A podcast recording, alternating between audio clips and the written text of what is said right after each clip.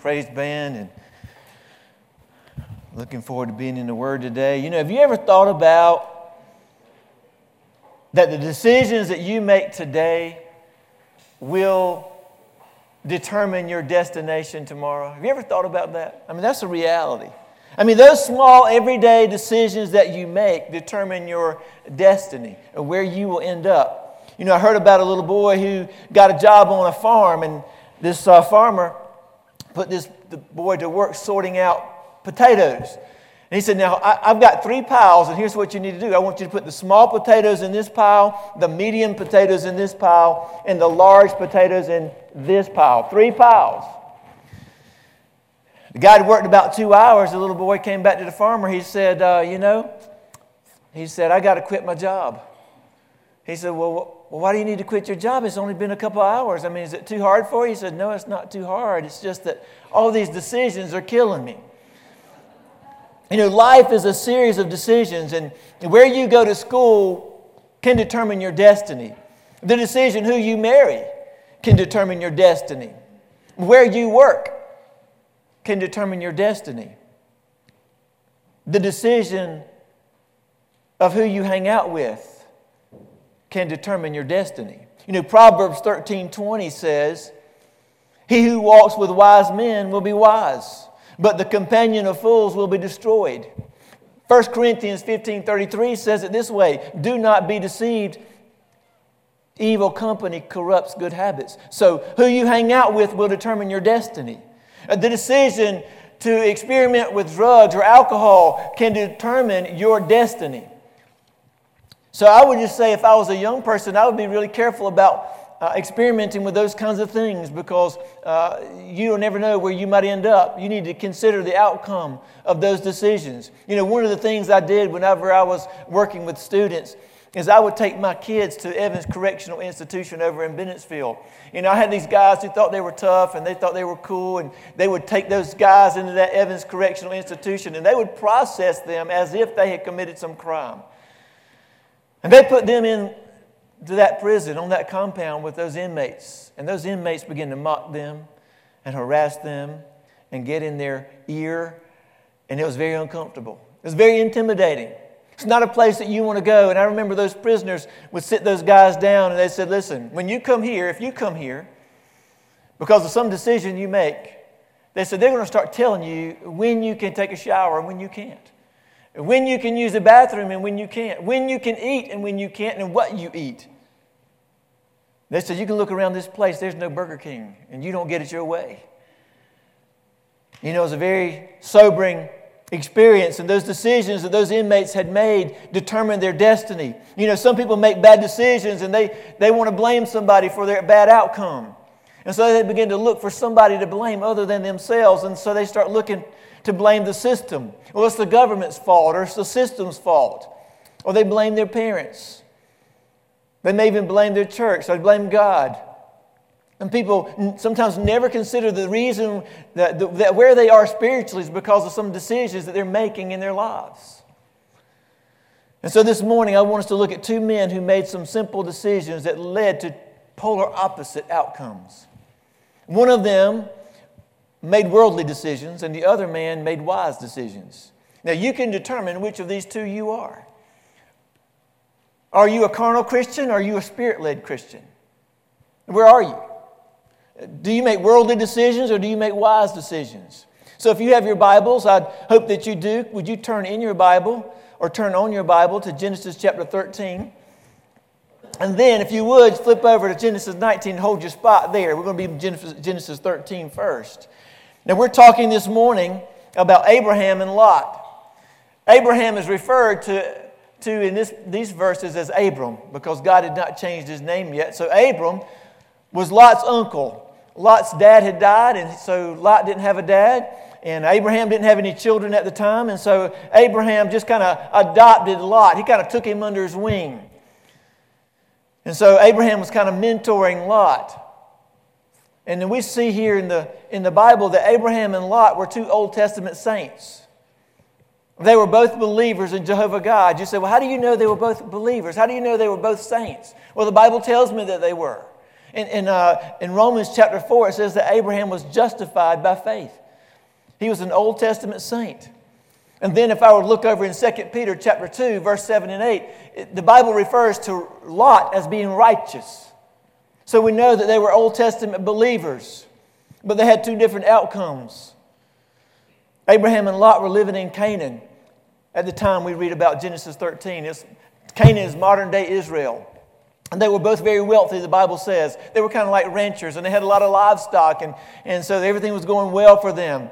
And, uh, and Abraham was a wonderful mentor for Lot. He, he taught Lot about what it meant to be a godly man, but I think he also taught him how to be successful with his business. And so both of them were prospering, but there wasn't enough hay fields to go around. And so the land couldn't support all that livestock. So Abraham and Lot's herdsmen, they began to compete for resources and they began to argue over the watering holes and they began to fight over the hay fields. And so it began to be a nasty uh, scene. The Bible says that the Canaanites and the Perizzites were there and, and uh, they were watching Abraham and Lot's men fight over these resources. That would be like an unbeliever coming to church and seeing Christians fight in the church. It wouldn't be very appealing, it would not be very healthy. And so uh, who wants to be a part of a church where God's people fight? And Satan loves it when God's people fight because it just, it's just like a repellent toward unbelievers. Just pushes them away from, from God and His church. Well, Abraham realized that was not a good scene. And so he said to Lot, he said, Lot, it's not good that our workers are fighting over this land and doing, it, and doing so in front of all these you know, unbelievers, all these Canaanites. We don't need to do that. So here's what you need to do, Lot. I want you to, I want you to look at the land. You pick which way you want to go. If you go left, I'll go right. If you go right, I'll go left. If you go north, I'll go south. If you go east, I'll go west. Whatever you choose, you make your choice. And so Abraham uh, gave Lot the first choice. Now you have to remember that God had already told Abraham that all that land was going to be, be given to him and his descendants. It really already belonged to Abraham. And Abraham could have said to Lot, Lot, this land belongs to me. God gave it to me. I'm your elder, I'm your uncle. You need to go find somewhere else to, to work. You don't need to be here. But that's not what, that's not what Abraham did. Abraham gave Lot the first choice. He let Lot choose which way he was going. So Lot was confronted with a decision. And so we're going to read there in Genesis chapter 13, verse 6, and we're going to see how this story unfolds. Look there in verse 6. Now the land was not able to support them, that they might dwell together, for their possessions were very great that they could not dwell together. And there was strife between the herdsmen of Abram's livestock and the herdsmen of Lot's livestock. The Canaanites and the Perizzites then dwelt in the land. So Abram said to Lot, Please let there be no strife between you and me, and between your, my herdsmen and your herdsmen, for we are brethren. Is not the whole land before you? Please separate from me. If you take the left, then I will go to the right. And if you go to the right, then I'll go to the left. And Lot, lifted his eyes and he saw the plain of Jordan, that it was well watered everywhere. And then it says parenthetically, before, before the Lord destroyed Sodom and Gomorrah. It was like the garden of the Lord, like the land of Egypt as you go towards Zoar. So Lot chose for himself all the plain of Jordan. And Lot journeyed east, and they separated from each other. And Abraham dwelled in the land of Canaan. And Lot dwelt in the cities of the plain and pitched his tent even as far as Sodom. But the men of Sodom were exceedingly wicked and sinful against the Lord. Now we have Abraham and we have Lot. Both are Christians. They're both are followers of Jehovah. One is carnal and one is worldly. And one is spiritual, uh, one is wise. And I want you to see the difference in the outcomes. The very first thing I want you to notice is the rationale and the way they made decisions. The rationale and the way they made decisions. And you know, Lot was faced with a decision, and I want you to see his, his rationale and his decision making. Look at verse 10. It says that Lot lifted his eyes and he saw the plain of Jordan, that it was well watered everywhere. And it was like the garden of the Lord, and the hand is like the land of Egypt. And so Lot chose for himself all the plain of Jordan. Now, I want you to notice something about Lot. Lot made his decision based on sight and selfishness. He made his decision based on what he saw. Lot was living by sight not by faith. It's the very same rationale that Eve made in the Garden of Eden in Genesis chapter 3. In Genesis chapter 3, verse 6, it says that when the woman, Eve, saw that there was a that the tree was good for food and that it was pleasant to the eyes and that the tree was desirable to make one wise she took of its fruit and ate. It was based on sight what he saw. And lot saw that the plain of jordan that it was fertile and it was well watered and this was not a spiritual decision for lot. It was a business decision for lot I mean, it was, it was a business decision. In his mind, uh, he was just thinking, you know, Uncle Abe's, he's a foolish man. He let me choose first. And I am going to choose this land that's the best farmland for my cattle. It's well watered, it's fertile. I can almost imagine that Lot and Mrs. Lot begin to have a conversation. You can almost, almost be there with them. And they said, you know, this is a great opportunity for us. I mean, we're going to be able to make a better living. We're going to make more money. We're going to be able to buy that big house that we always wanted. You know, our children will be able to go to the best schools. You can almost hear that conversation taking place. And Lot's basing his decision on what he sees. Well, what does he see? I want to give you three things that he sees. He sees prosperity, he sees pleasure, and I'm going to go back over these, and he sees power. He sees prosperity, pleasure, and power. Now you say, well, how do you know that's what Lot was seeing? Well, look in verse 10. Lot saw that the land was fertile and well watered. And the fertile land in that day was good for business. It was all about dollar signs. And, and so we know that Lot was seeing dollar signs. He was driven by his pursuit of prosperity and possessions. Now, let me just say this it's not wrong to have possessions, it's not wrong to have wealth, it's not wrong to be rich. Abraham was rich. David was rich.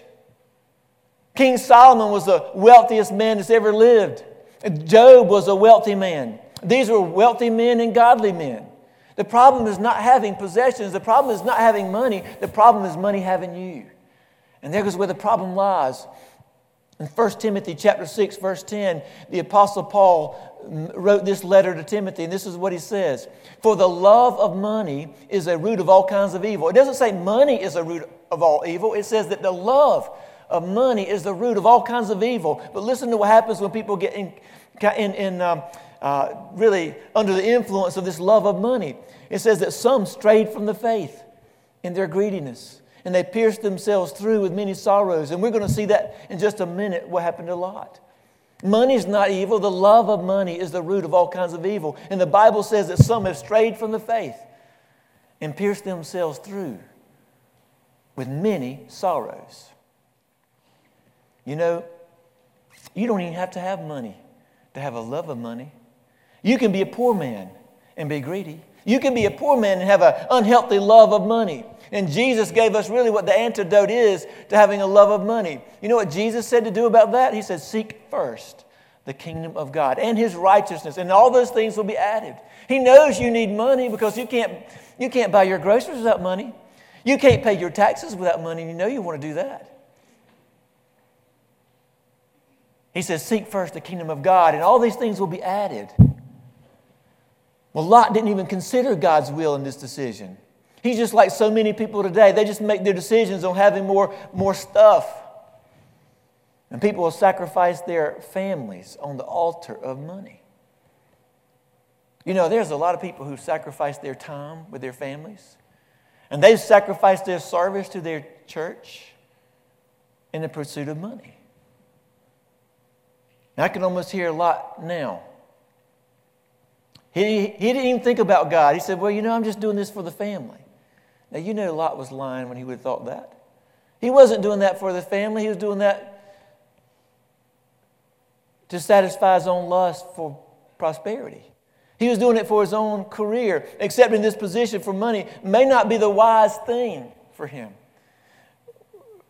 The pursuit of more money may not be the wise thing for you spiritually. You need to ask yourself some questions. Is this the best thing? Is this the wisest thing for me to do spiritually? Is this the wisest thing for me to do for my family spiritually? Is this going to bring glory to God? You need to ask yourself some questions. And some people have a love of money. So much so they'll risk their relationship with God and they will sacrifice their families. And not only did Lot have a lust for prosperity, he had a lust for pleasure. In verse 10, it says that the land was fertile like the Garden of Eden, like the land of Egypt. Now, you got these two things. You got the Garden of, like the Garden of Eden and the land of Egypt. And these two were really kind of opposite. Like the Garden of Eden was like, like heaven on earth. But then Egypt was, in this particular verse, was symbolizing sin. You say, well, how's that so? Well, in Genesis chapter 12, Abraham went to Egypt against God's will. Abraham went there because he was trying to escape a famine. And when he got down to Egypt, when he shouldn't have been there, he realized that he, his life might be in jeopardy because he had, a, he had a very nice looking wife. You say, well, you shouldn't say it that way. Well, I didn't. The Bible said it that way. The Bible says that she was beautiful, not just beautiful, beautiful, but very beautiful. And so he was worried that they might kill him so that they could have Sarah. And so he began to go down to Egypt. He lied to them about Sarah. He says, She's not really my wife, she's my sister. And he wanted her to lie with him. And so you see him getting off God's off, off track. And so God had to convict Abraham and brought him back to Canaan where he belonged. And so Abraham goes back to Canaan and he takes Lot back to Canaan with him. But Lot just couldn't get Egypt out of his mind. He'd already been there. He kind of longed for it. And so, on one hand, he wanted to hold, have one hand on the world and one hand in heaven. Sometimes we like to do that. And the, and the Bible says in verse 12 that Lot pitched his tent even as far as Sodom. And then in verse 13 it says, But the men of Sodom were exceedingly wicked and sinful against the Lord. See, Lot was pursuing pleasures, the pleasures of this world. I mean, Sodom was a very wicked place. It was a very indulgent city. It, it was very uh, self serving. You know, a few years ago when we went to, to uh, Israel, we stayed there in the, in the Dead Sea and we stayed in a very luxurious hotel. And in this hotel, uh, they, it was very indulgent. I mean, you could get a massage, you could get a facial, you could even get, get one of those uh, uh, fish pedicures. Do you know what those are? You put your feet in the aquarium and these fish come and eat all the dead skin off your toes and things. I just wasn't in for all that, I'm going to tell you. Wasn't my thing. And in that hotel, they were giving out free alcoholic drinks. That wasn't my thing either. And in that hotel that night, they had a big 80s rock concert in the, uh, in the conference room. And the next day, one of the ladies who was on our bus, she said, You know, this is kind of an indulgent hotel, isn't it? I said, Well, you do know this is where, the, where Sodom and Gomorrah was, right? That's where it was. It's nothing but a salt sea now, nothing there, barren. It just lets you know how serious these sexual sins and sexual perversion is in God's eyes. Nothing is there today. Well, Lot had a pursuit of pleasure, and he put his family in the crosshairs of moral destruction. You know, Sodom was so wicked that we use the word sodomy to describe that type of sexual perversion. Sodom was a city that was against God, and that's where Lot took his children. He put his daughters in the middle of that, that wickedness and hoped that they would stay pure. You know, you really can't drag children through this world's filth and expect them to live in purity. We can't live in a sewer and expect to be pure. And so Lot's daughters were there in Sodom, and so they dated the guys in Sodom and they married guys from that wicked city. You know, uh, parents, you really need to be very careful about the decisions that you make because they influence your children's destiny. This past week, I saw that become a reality we were standing here at Vacation Bible School this past week, and one parent said, You know, uh, we were, uh, my child plays travel ball, and they're not going to be able to be at church for Vacation Bible School because they had practice. And so we talked about that, and we had these discussions. And, and uh, during that process of making this decision on what to do, for some reason, they decided to, to let him come to Vacation Bible School. Well, did you know it was that very day that her son made a decision to accept Christ. Today's decisions will determine tomorrow's destiny. And some parents never even consider the spiritual impact of the decisions that they make on the destiny of their children.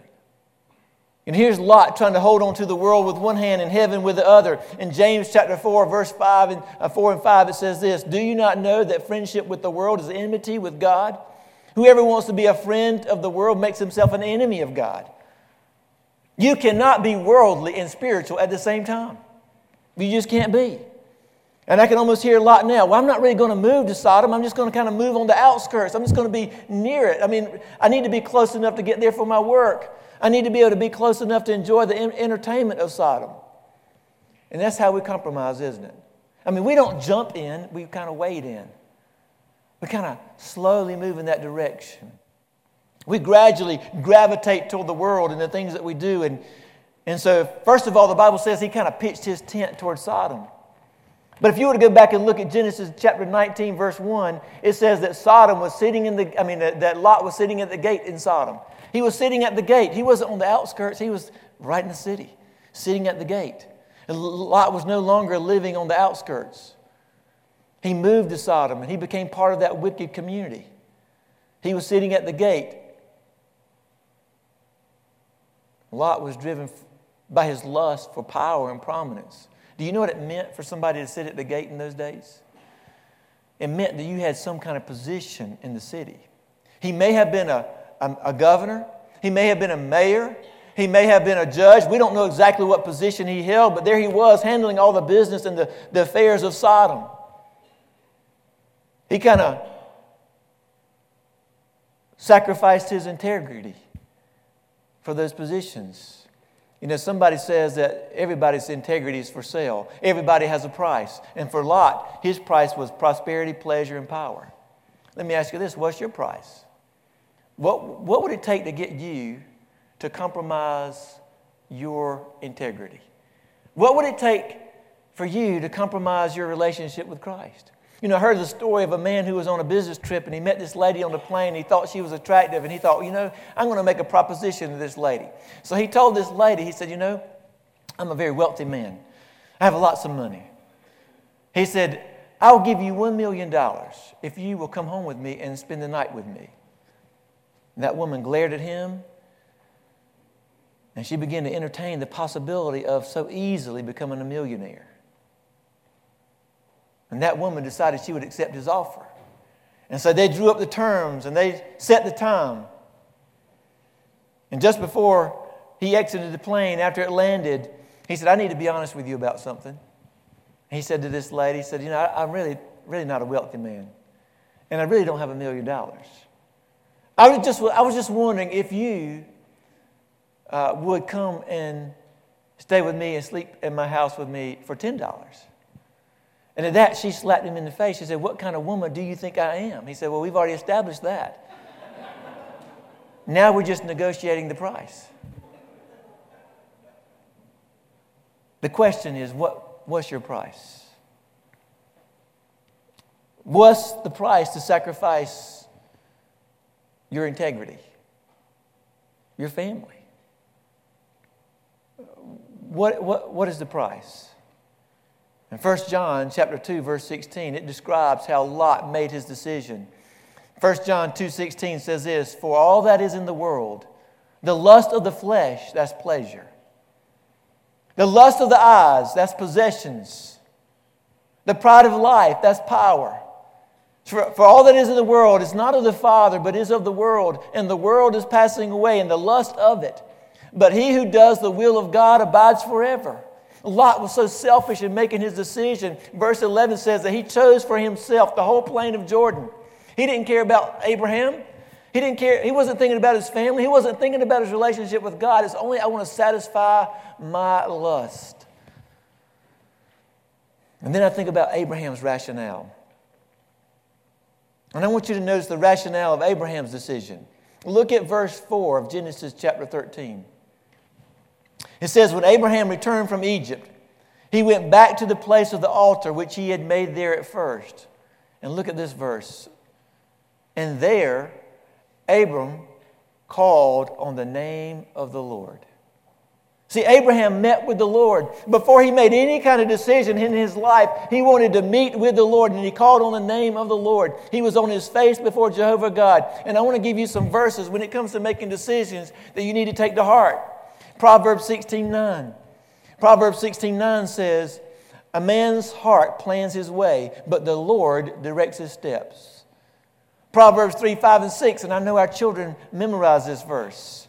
Trust in the Lord with all your heart and lean not on your own understanding. In all your ways, acknowledge Him, and He will direct your paths.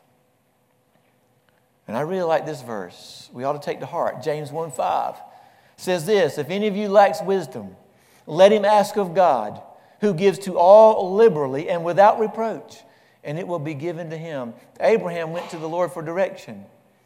That was his rationale. I want to seek God's face before I make a decision. So you have two different rationales. Now I want you to see the two different results. There were result, the results of making those decisions. Now I told you earlier that today's decision is tomorrow's destiny. That's true for Lot, that's true for Abraham, and that's true for you, and it's true for me. And we're going to see where Lot and Abraham ended up. What were the results of Lot's decision? And let me just say this those results were costly for Lot. When you start looking at the things that it cost Lot, you would almost be amazed that he really was a righteous man.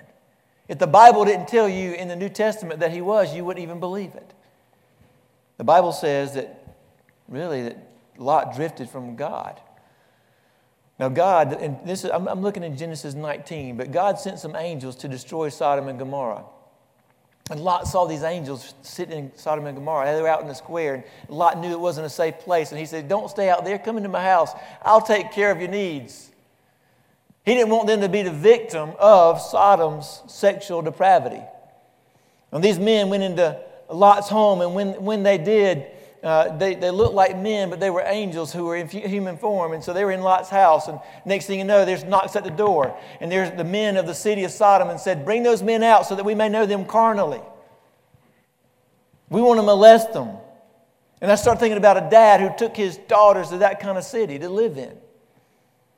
But then you begin to see just how low Lot sank. I mean, these people were out trying to molest these, what they thought were just men, but they were angels.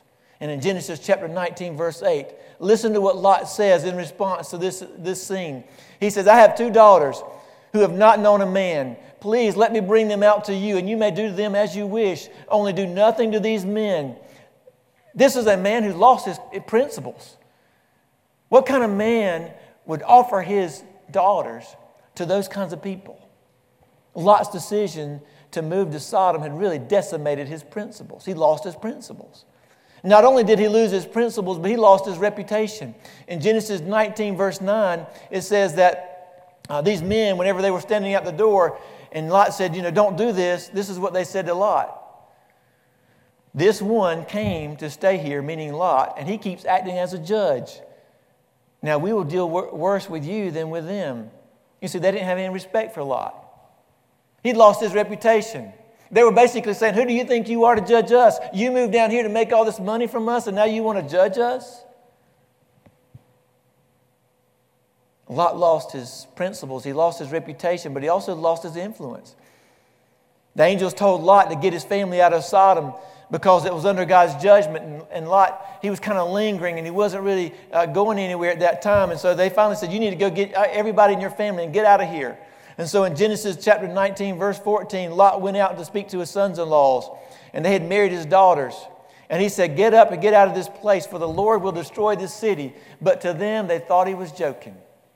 Lot had no influence, he'd lost all of his influence. They were thinking, well, you know, this man, he's just lost his mind. He's off his rocker. They thought he was joking.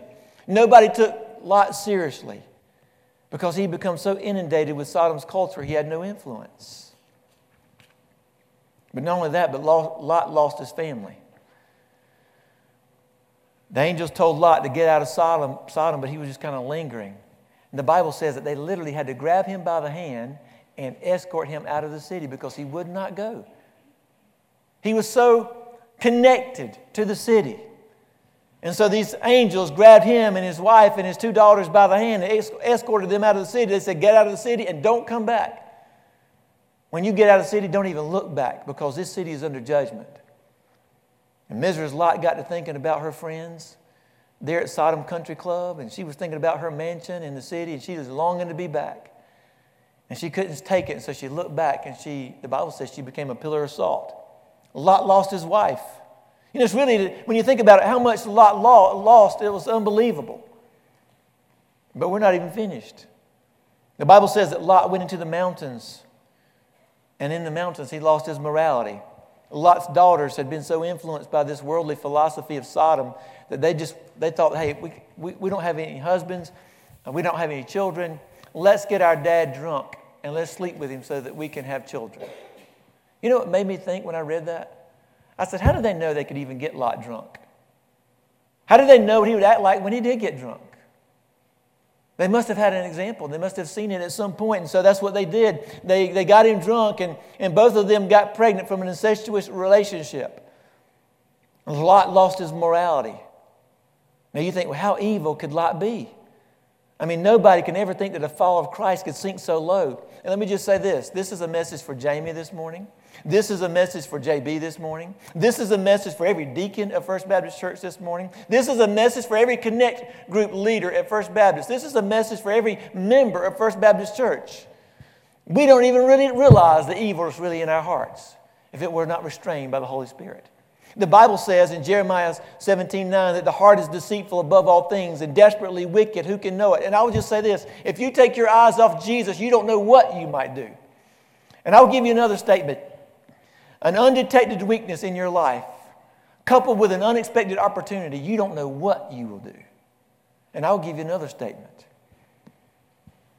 an unprotected strength, coupled with an unexpected opportunity, you don't know what you'll do.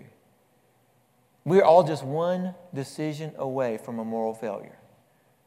And we need to be aware of that. And I'll just give you two more things or three more things about Lot. Lot lost, lost his wealth. He went to Sodom rich, but he left poor. He went to Sodom full, but he left empty. That's what, what sin does to you. It promises prosperity, but it delivers destruction.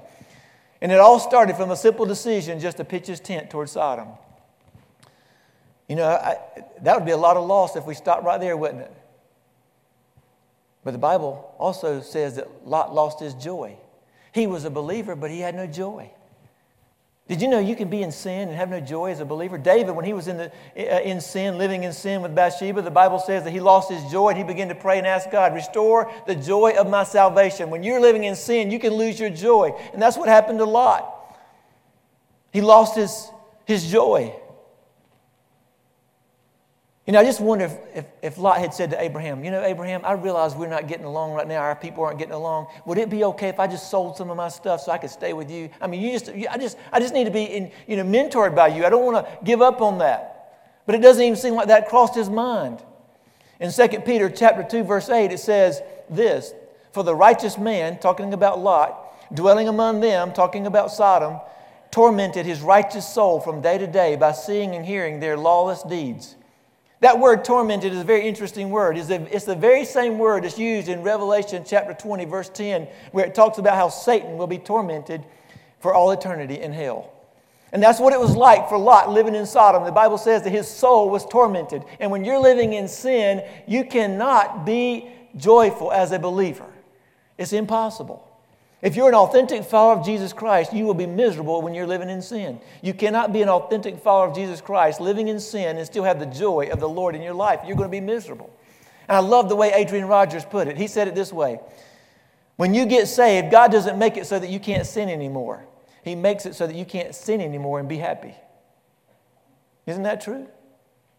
If you can live happily in Sodom, it's because the Spirit of God is not living there in you. James chapter 4, verse 5 says that the Spirit who dwells in us yearns jealously for you. And the Holy Spirit of God who lives in you will not allow sin to live in you without you being convicted. And I want to give you one last thing that Lot lost. I think this is a detriment that we need to be aware of. It says that, the, that Lot lost his witness. Do you know, after all the years that Lot lived in Sodom, he did not win one person to Christ. He didn't win one person to God. Lot didn't reach one person. God could not even find 10 righteous people in Sodom. I don't even think that Lot was really looking for lost people, to be honest with you. But do you know who was praying for the lost people in Sodom? It wasn't Lot. Lot was living there in Sodom. Do you know who was praying for the lost people in Sodom? It was Abraham. Abraham was before God and he found out that God was going to destroy Sodom. He said, Would you save the city for just 50 righteous people? God said, Well, you know, for 50 righteous people, I will spare the city. And so Abraham said, You know, I'm just dust, but let me ask you one more question. Would you spare the city for 45 righteous people? God said, Well, yeah, I would spare the city for 45 righteous people. And then Abraham said, Can I just ask you one more question? Would you spare the city for 40 righteous people? God said, For 40 righteous people, I'll spare the city. Abraham says, How about 30? God said, Yeah, for 30, 30 righteous people, I'll spare the city. How about 20? God said, For 20, I will spare the city. And then, then Abraham says, Well, what about just for 10? And God said, For 10 righteous people, I will spare the city. And God could not find 10 righteous people in the city. You know, I think that Lot lived in Sodom so long, he just got used to the lostness. And I hope that we don't ever get so used to the, to the world and to the worldliness that we lose our witness for Christ and, and we lose our, our heart for lost people. Some people say, you know, uh, all I care about is getting to heaven. If I can just make it to heaven, well, we know Lot was a saved man. Do you think when he looked back at his life, he thought, all I care about is getting to heaven?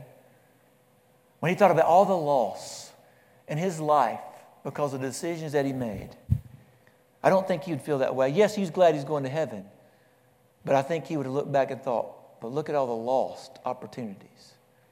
And I know it's getting late, but I want to finish up with one last difference. I want you to look at Abraham's destination. I want you to see the results from his decision. In Genesis chapter 13, verse 14, it says this And the Lord God said to Abraham, this is after Lot had separated from him.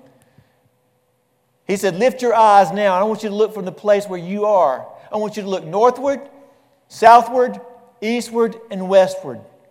For all the land that you see, I am going to give to you and your descendants forever. God gave Abraham all the land. Abraham was willing to take the leftovers, but God gave him all of it.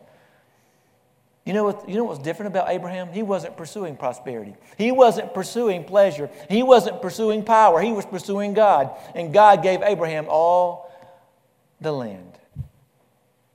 And that's a good thing, isn't it? But I want you to see the best part.